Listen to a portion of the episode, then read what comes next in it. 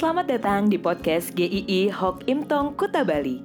Penginjil Ray Reginaldi akan membagikan renungan harian singkat untuk membawa Anda mengenal dan menyembah Tuhan Yesus, bertumbuh dan menjadi murid Kristus, serta berdampak untuk banyak orang. Jika Anda merasa diberkati melalui renungan ini, silahkan bagikan podcast ini agar orang lain juga diberkati. Inilah renungan hari ini.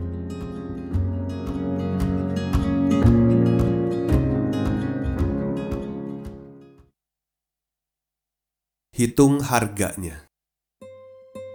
Lukas 14 ayat 33. Demikian pula lah tiap-tiap orang di antara kamu yang tidak melepaskan dirinya dari segala miliknya tidak dapat menjadi muridku. Banyak orang mempunyai ekspektasi yang salah ketika mengikut Tuhan Yesus. Ekspektasinya bisa jadi hidup menjadi lebih baik dalam hal keuangan, usaha, kesehatan, dan lain-lain. Semuanya jadi menanjak, baik karir, keuangan, kesehatan. Tuhan Yesus memberikan dua pengandaian di dalam Lukas 14 yang hari ini kita bahas.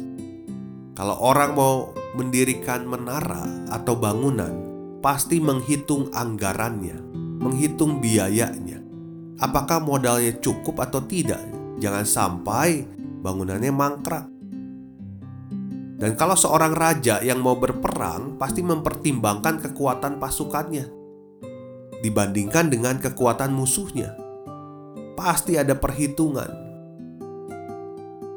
Lalu dilanjutkan oleh Tuhan Yesus dengan kalimat, "Demikian pula lah tiap-tiap orang di antara kamu yang tidak melepaskan dirinya dari segala miliknya, tidak dapat menjadi muridku." Jadi murid Kristus itu bukan perkara yang sederhana. Hidupnya harus diserahkan kepada Tuhan Yesus secara total, full. Hidupnya bukan berjalan berdasarkan agendanya pribadi, tetapi berdasarkan agendanya Tuhan. Maka tidak semua orang Kristen dapat disebut murid Kristus. Karena tidak semua orang Kristen memberikan diri seutuhnya hanya untuk Tuhan. Di dalam kutipan buku dari Edmund Chan, dia berkata, Murid Kristus harus tinggal di dalam dia dengan mengadopsi suatu cara hidup tertentu agar kita dapat menjadi semakin serupa dengan Dia, seiring dengan ketaatan kita kepada Tuhan. Jadi, seorang murid Kristus adalah seorang yang berkomitmen total untuk mengikuti Kristus dan dengan segenap hati memegang ajarannya dan bertekad menjadikan ajaran itu sebagai pedoman hidup serta kode etik tertingginya. Seorang murid tahu seberapa besar harga yang harus dibayar dan bersedia membayar harga tersebut. Menempatkan Kristus sebagai Tuhan atas semua bidang kehidupannya. Inilah murid Kristus. Tuhan Yesus pasti tahu seberapa besar harga yang harus dibayarkan ketika akan datang ke dalam dunia untuk menyelamatkan manusia.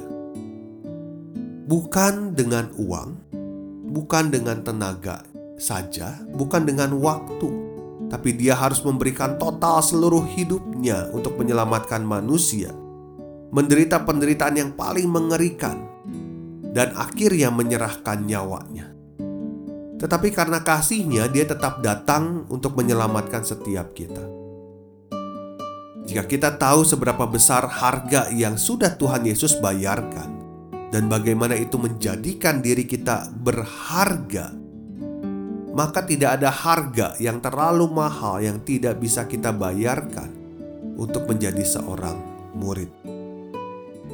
Kita akan siap andai kata kita harus kehilangan posisi atau jabatan di kantor karena integritas. Kita akan siap juga jika teman-teman meninggalkan karena kita tidak mau tidak hidup kudus di hadapan Tuhan. Kita juga rela untuk menyiapkan waktu belajar firman Tuhan lebih lama lagi, supaya kita mengenal Dia, tahu isi hatinya. Mari kita adalah murid Kristus yang sudah diselamatkannya. Mari kita berjalan di dalam apa yang Tuhan mau dalam hidup kita.